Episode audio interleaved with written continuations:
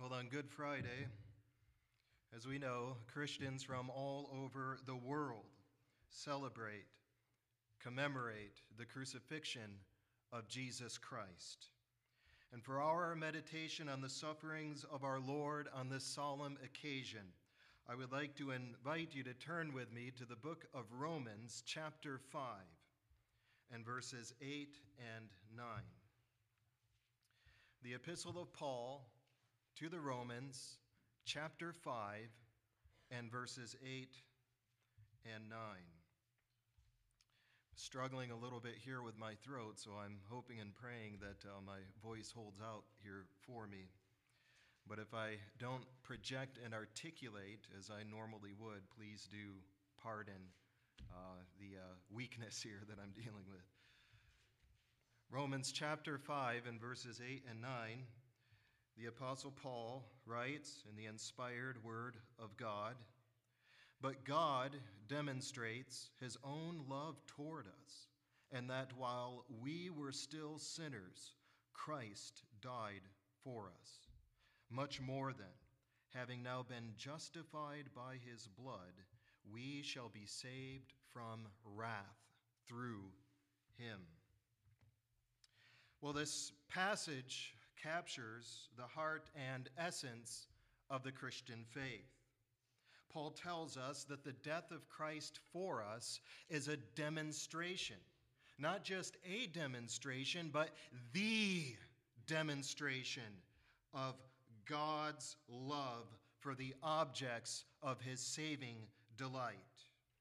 These verses teach it, teach, us, as some have pointed out, that God's love is essential to his nature.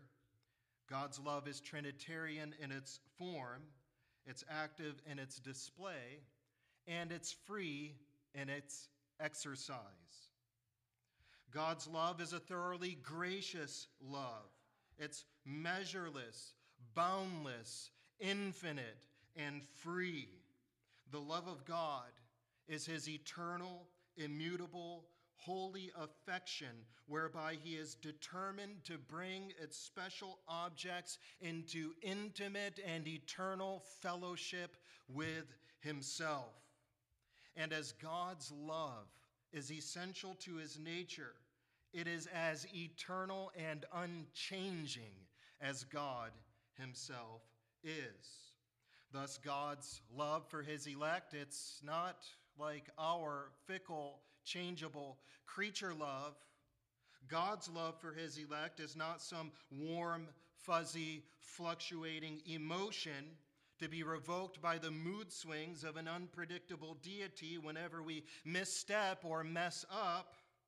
His love, rather, is portrayed in Scripture as one with his immutable, eternal will.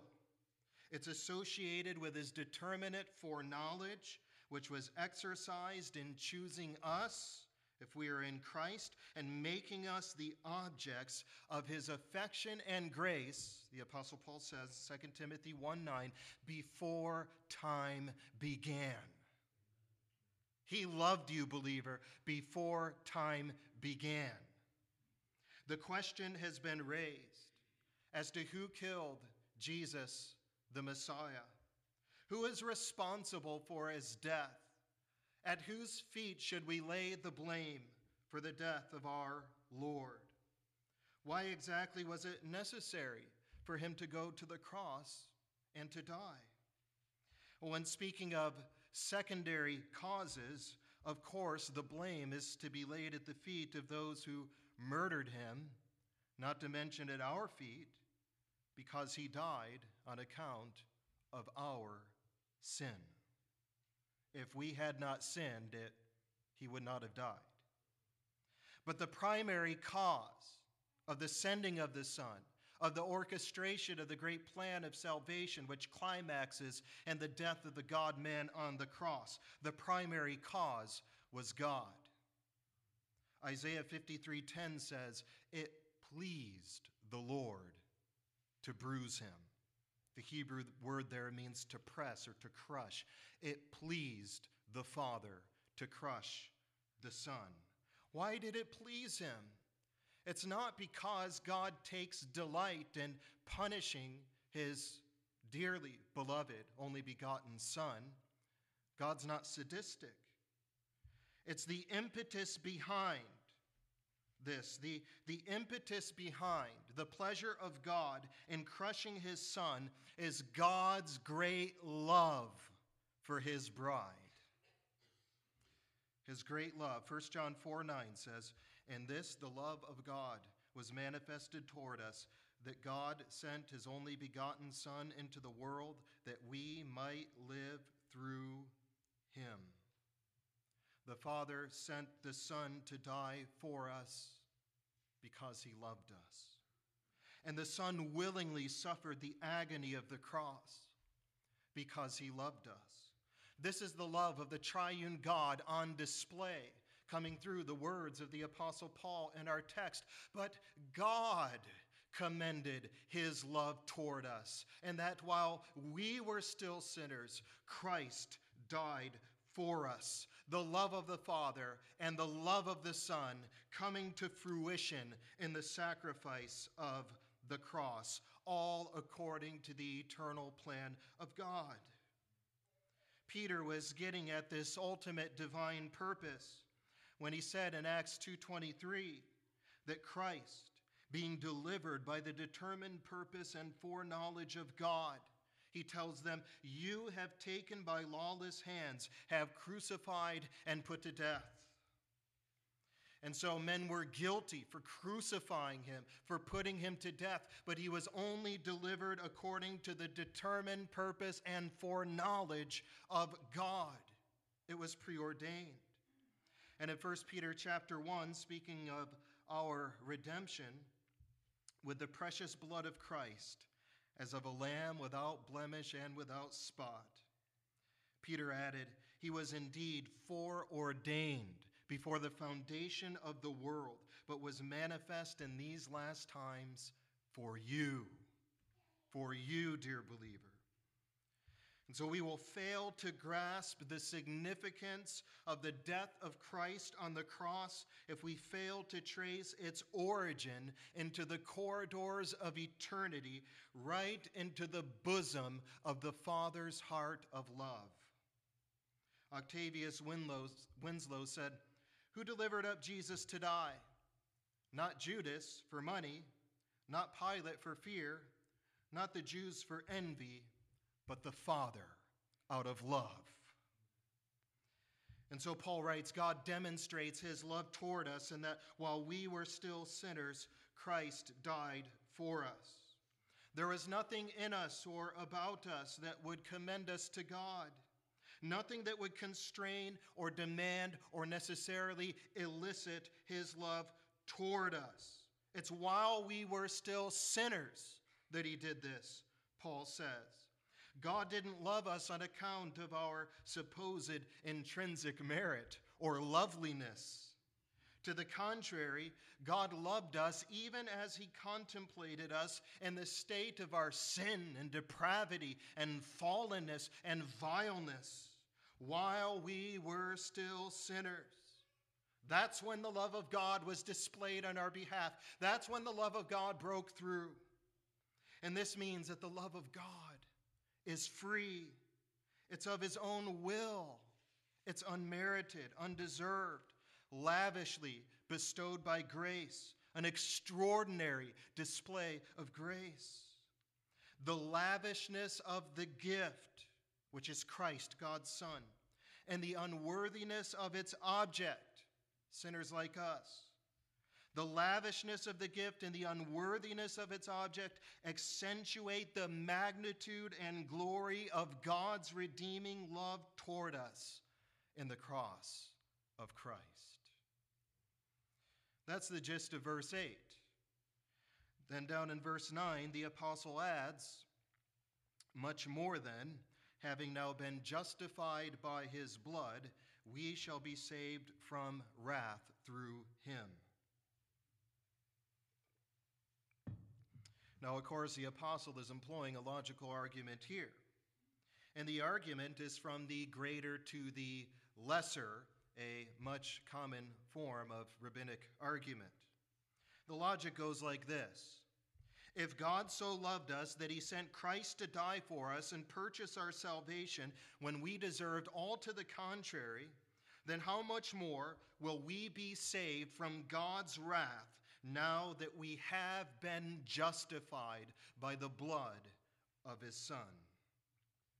Paul is highlighting here the everlasting security of our salvation in Christ. Our salvation is guaranteed by divine love. It's secured by divine blood, even, if you will. It's a salvation that is altogether efficacious to rescue us completely and forever from the penal consequences of sin. Hence, we shall be saved from wrath through Christ. Paul can speak of our present possession of salvation and posit by it an absolute certainty of our eternal salvation and eternal security of future salvation from God's wrath due to the all sufficiency of the blood which now justifies us and its efficaciousness in being applied to us, whereby it really and fully and permanently extirpates all the guilt of sin. So we shall be saved from wrath. Without question, without any doubt, we shall be saved from wrath through Christ. And when I think about this, I find it striking that Paul reveals a logic, a theology of the cross that sadly is no longer very popular today. Nowadays, we tend to think of the cross as an act of love, but we tend to ignore its correlation with the wrath of God. We talk of a God who blesses, but what about a God who also curses? We talk of a God who makes alive, but what about a God who also kills? Deuteronomy 32 39 says this This is the Lord speaking. Now see that I, even I am He, and there is no God besides me. I kill and I make alive. I wound and I heal, nor is there any other who can deliver from my hand. I think Christ very much experienced the reality of that declaration on the cross. I wound, I kill, none can deliver from my hand. But do we have a place for passages like this in our understanding of the cross of Jesus Christ?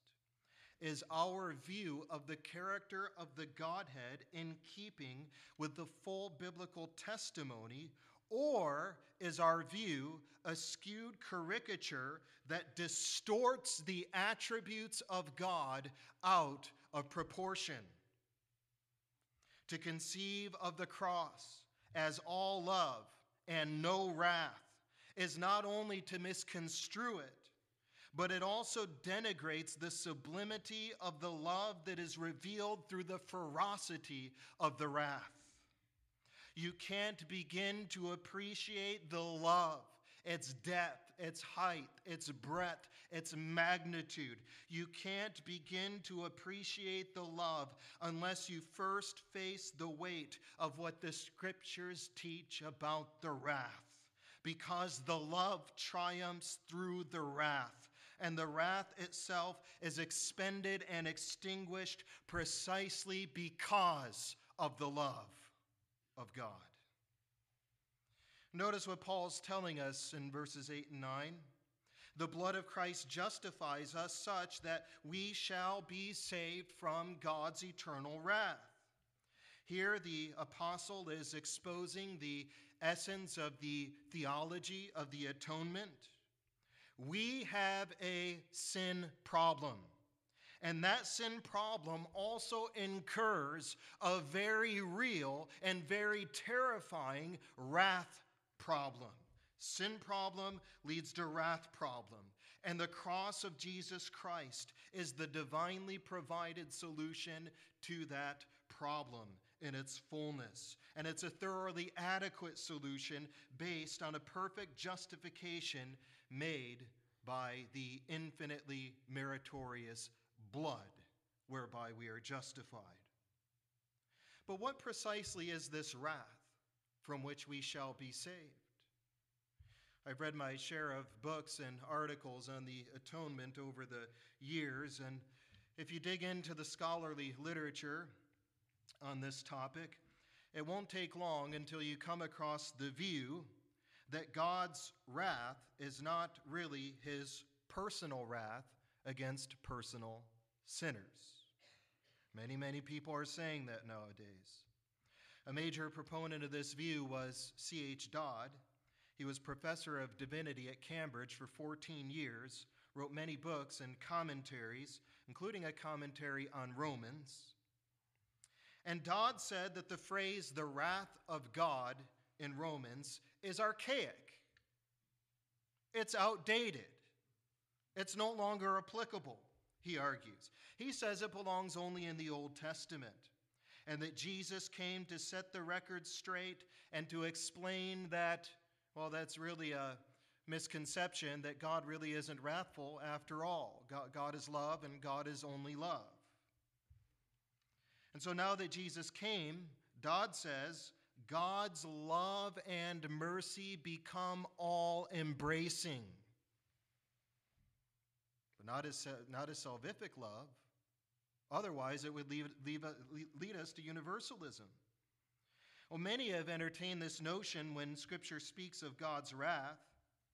They hold that it's merely a metaphor referring to the consequences we face in this life for the bad choices that we make. For example, as Paul said, you reap what you sow. But they view it in a naturalistic, temporal sense. You reap what you sow in this life. To give an example, if you sin by being habitually lazy, then you'll reap the so called metaphorical wrath of God by having to deal with poverty. They say that God doesn't actually punish sinners, rather, he lets them to choose sin against him and then to experience whatever natural consequences come about because of that sin. They say God is only love, all love, omnibenevolent, they claim, and only has the will to save, but never has the will to damn. Modern evangelicalism has been uh, affected by these views. Instead of portraying the gospel as God's solution to the sin problem and the wrath problem, they portray the cross as if the point of the gospel were to rescue us from temporary misery in this life. You have emptiness in your heart. Well, come to Jesus and he will fill that God shaped hole in your heart. He'll give you peace and fulfillment. Or you are depressed and you're sad all, all, the time. But if you accept Christ, then He will fill you with His joy and uh, you, you'll have lasting contentment. Come, come to Christ, they say, as a kind of crutch, as a kind of way to cope with life and get through life, as a kind of way to improve upon our quality of living now. And whatever degree of truth large degree, small degree, no degree, whatever degree of truth might be in those statements, they get misconstrued. As someone once said, a half truth presented as a whole truth is an untruth. The biggest problem is that these portrayals of the gospel are man centered, all revolving around the felt needs and happiness of people. Biblically speaking, the biggest problem of all is not that we get sad and lonely sometimes.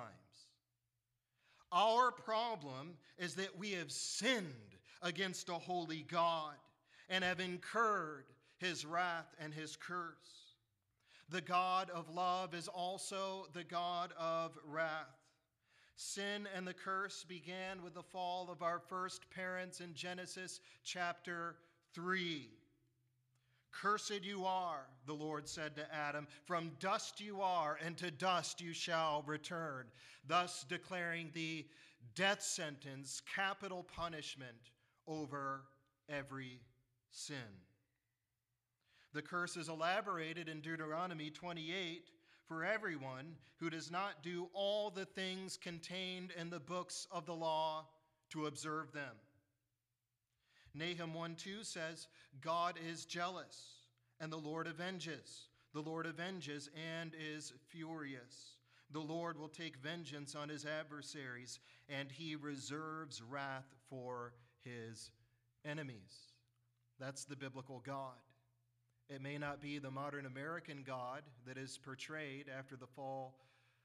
For instance, the tragic collapse of the Twin Towers, and everybody put that bumper sticker on their car that says, God bless America.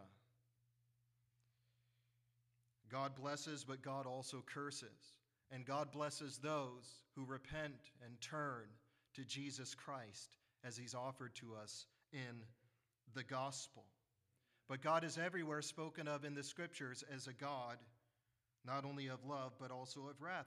Going into the New Testament, Jesus spoke frequently about God's wrath in hell. For instance, Mark chapter 9, 34 to 35. If your hand causes you to sin, cut it off.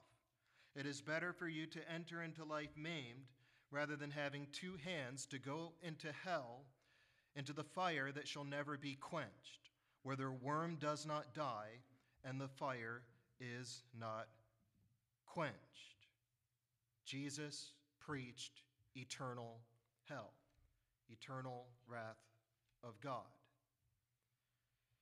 God's character remains the same from both the Old to the New Testament. But what is God's wrath? We've defined his love.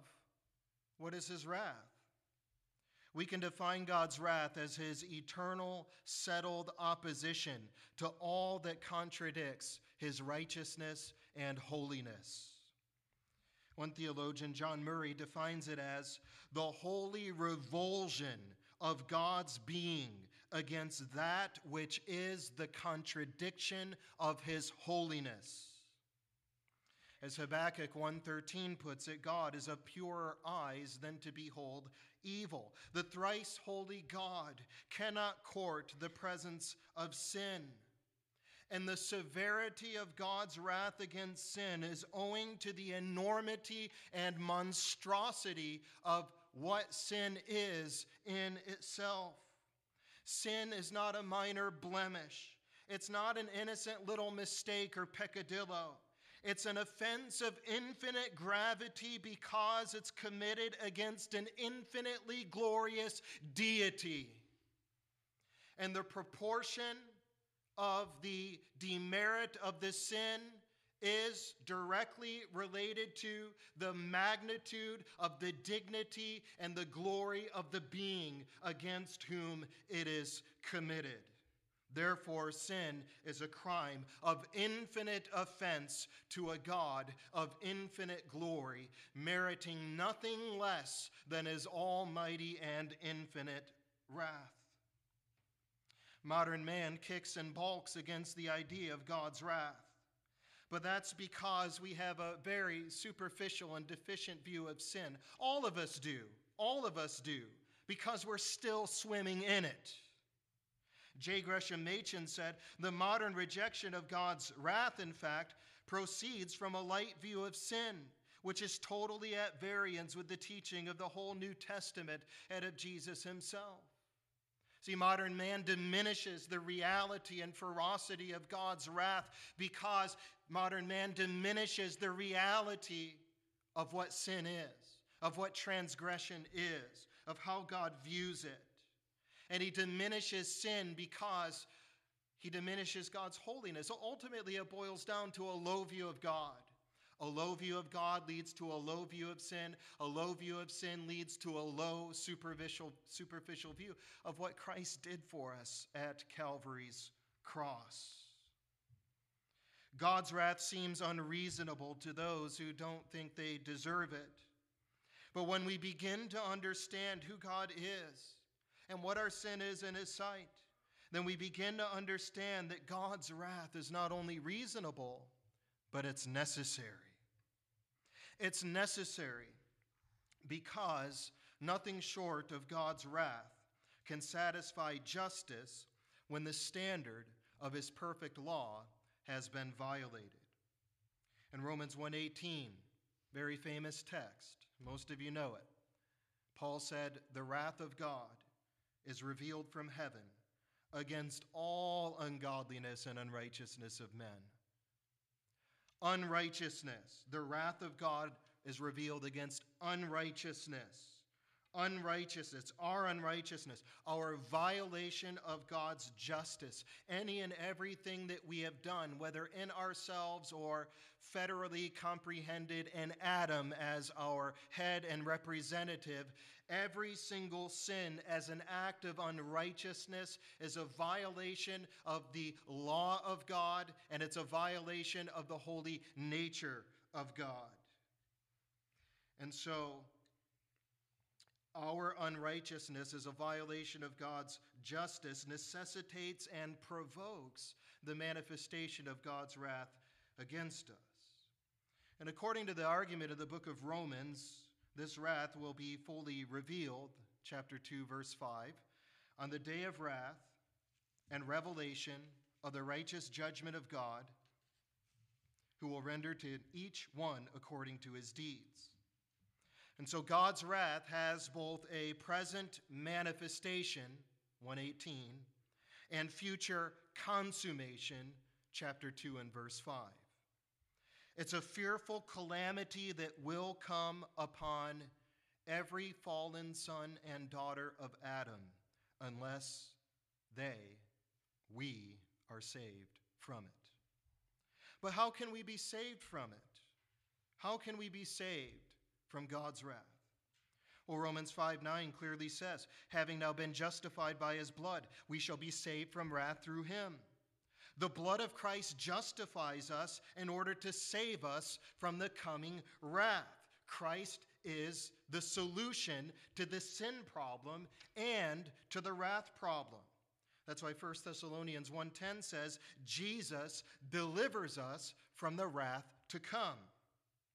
Christ is the solution. But how does Christ's blood accomplish our salvation from wrath? How? Well, the answer to that of course is found in Romans 3:25, a passage that has been famously called the Acropolis of the Christian faith. You can look at it with me in your Bible, Romans 3:25. I like to call this text the Holy of Holies of inscripturated revelation, because it takes us beyond the veil of the heavenly temple to see what transpired in the presence of God when Christ died. Paul says in this verse that God set forth Christ Jesus, which means he, he placed him there, he exhibited him, he demonstrated him parallel idea to chapter 5 and verse 9. God demonstrates his love for us. God demonstrated that when he put his son on the cross, set forth. How? As a propitiation by his blood. Propitiation, hilasterion in the Greek. Very important word, very foundational word, very much central to Paul's understanding of the cross of Christ. It's a word that basically means appeasement or satisfaction. In Scripture, it refers to the appeasement of God's wrath by means of the satisfaction of his justice. The hilasterion, the propitiatory thing, according to the Greek translation of the Old Testament, was none other than the mercy seat in the Holy of Holies to which the high priest would draw near once a year on Yom Kippur, the Day of Atonement, and he would sprinkle the blood of expiation seven times on that mercy seat. Underneath the mercy seat, contained in the chest of the ark, were the two tablets of the ten words, God's, God's commandments, which summarize our comprehensive duty to God. That's the law that we violated. The blood would be sprinkled over the mercy seat, covering the law, so that the law would not cry out for vengeance to be vindicated in our punishment, but so that law would be satisfied by the sacrifice of blood and the fire of the wrath would be appeased. God the Father put forth his Son as a sacrifice that placates the wrath of Almighty God. And Christ did this for the sinner in the place and stead of the sinner. The Son of God in his incarnation was constituted the mediator and legal representative of his people. 1 Timothy 2:5 there's one God and one mediator between God and man, the man Christ Jesus. He's the mediator. By going to the cross, Christ assumed the place of the sinner as his substitute and suffered the unmitigated punishment that the sinner deserved. God made him who knew no sin to be sin for us, to be treated just as if he were us. His death was a penal satisfaction. It was penal in that it had to do with the punishment incurred due to our legal guilt against the law of God, as Christ bore that punishment in his own flesh on the cross. And it was a satisfaction as well, and that it perfectly met the demands of divine justice and supplied the all sufficient provision which perfectly satisfied all the requirements of God's justice forever. But of what did the penalty which he bore consist? What was this penalty? If he took our punishment, what was that punishment? Was it the mocking and scorning of the, the Jews and the Greeks, the Romans and the religious leaders? Was it the nails that pierced his hands? Was it the suffering of hanging on the cross? All that was a part of it, but not the worst part. Because the penalty that he bore was nothing less than the penalty which we merit ourselves, which we ought to bear ourselves. It was the fullness of the holy fury and just wrath of God against the sin of his elect people. It couldn't have been anything less. If Christ would have suffered anything less than that, then we would not have a true satisfaction made on our behalf. The Lord prayed in the Garden of Gethsemane. Remember that prayer? He cried out, Father, if it is your will, take this cup away from me. Nevertheless, not my will, but yours be done. Take this cup from me. What was in the cup? wasn't just the sufferings of martyrdom. The cup was full of the holy hatred, the fury and wrath of God against sinners. Numerous texts bring out the symbolic meaning of the cup as a word picture of divine wrath. Psalm 11, 5 and 6 says, The Lord tests the righteous, but the wicked and the one who loves violence, his soul hates. Upon the wicked he will rain coals. Fire and brimstone and a burning wind shall be the portion, listen to this, of their cup. It's a cup of wrath. Psalm 75 8 For in the hand of the Lord there is a cup, and the wine is red, and it is fully mixed, and he pours it out. Surely its dregs shall all the wicked of the earth drain and drink down. Jeremiah 25 25 Thus says the Lord, Take this wine cup of fury from my hand, and cause all the nations to whom I send you to drink it. Revelation 14:10 says, Whoever worships the beast and his image, himself shall also drink of the wine of the wrath of God, which is poured out full strength into the cup of his indignation. He shall be tormented with fire and brimstone in the presence of the holy angels and in the presence of the Lamb. The cup that Jesus begged to be removed from him was filled with fire, the fire of divine wrath. The righteous one took the legal place of the unrighteous, and he suffered the vengeance of God. the unmit- unmitigated fullness of divine retribution against sinners. He drank the cup of fire and brimstone down to the dregs when he was crushed on that cursed tree. And at the cross, our beloved Savior was baptized with the fire of the hell that we deserved. But what was due to us for, for an eternity, you see, was deposited into his bosom in a moment as he hung on, a, on that cross as a spectacle to men and to angels, agonizing and writhing.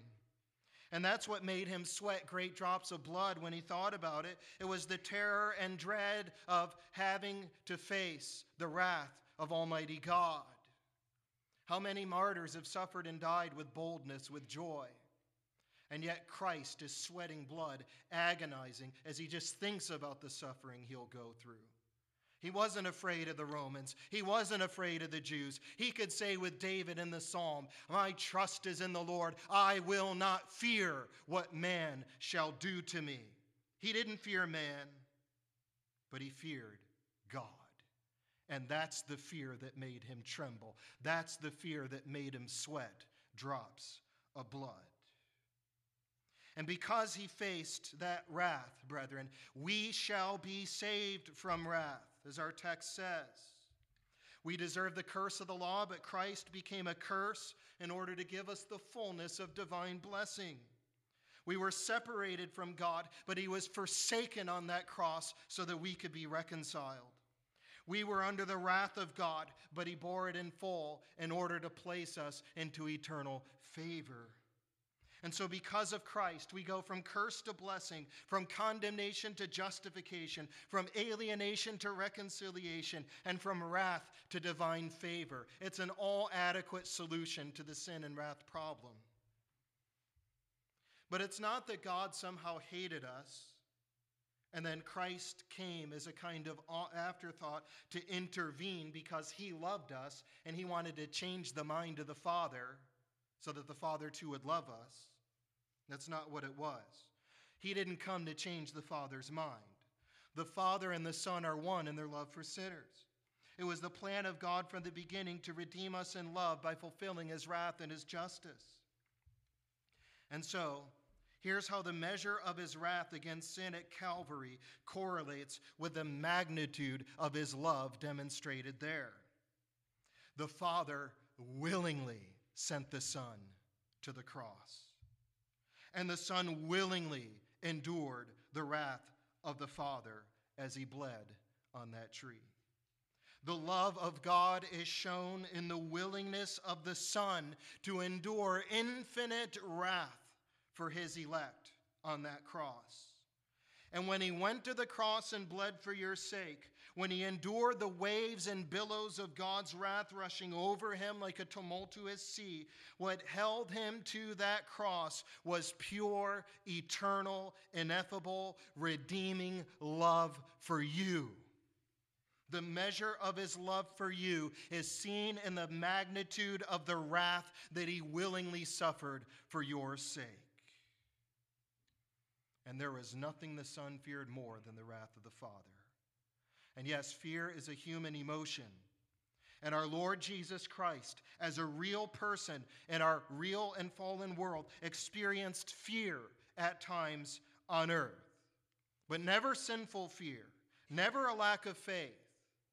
Christ, in his humanity, his fear was the fear, the true fear of God. He was always, at every moment of his life, the blessed man of Isaiah 66, who trembles at the word of God.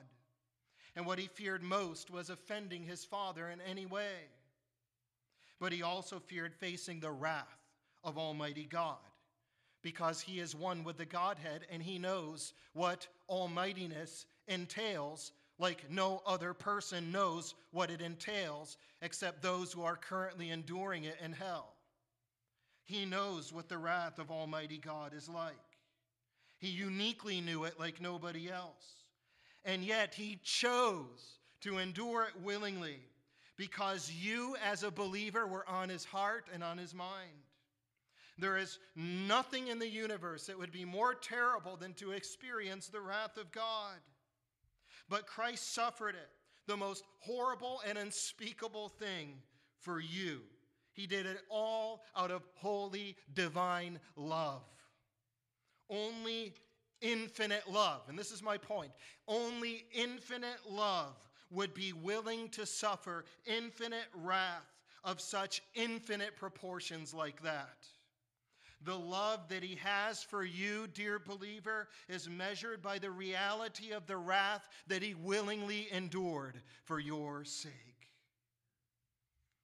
Paul isn't the only one to associate the magnitude of God's love with the reality of his wrath.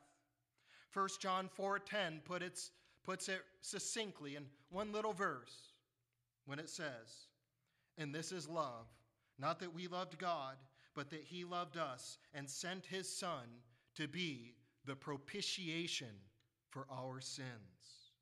Again, we see that it was his love that provided the wrath bearing sacrifice. And so he drank the cup of wrath so that we can drink the cup of thanksgiving and the cup of salvation and the cup of praise. And so on this Good Friday and throughout tomorrow, brethren, let's meditate on these truths. Our Lord was crucified. He suffered the agony of hellish wrath for us. He died for us. But our sin has been atoned for. Our iniquity has been punished.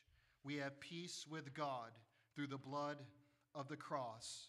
And now we can know and enjoy the great love that God has for us, knowing that He gave His only begotten Son so that we can commune with the Father and the Son and the Holy Spirit for all eternity. Amen. Let's pray. Oh, sovereign Lord, help us to believe and embrace Christ as our wrath bearing sacrifice. Give us that full assurance of faith to know that because he drank that cup to the last drop, that not a drop of condemnation remains for us who are in Christ Jesus. Please bless us, protect us, carry us through to resurrection morning, where we may gather again and celebrate the resurrection of our Lord who was crucified. We pray that you would bless our meal downstairs as we eat and drink in celebration of you for your glory. In Christ's name, Amen.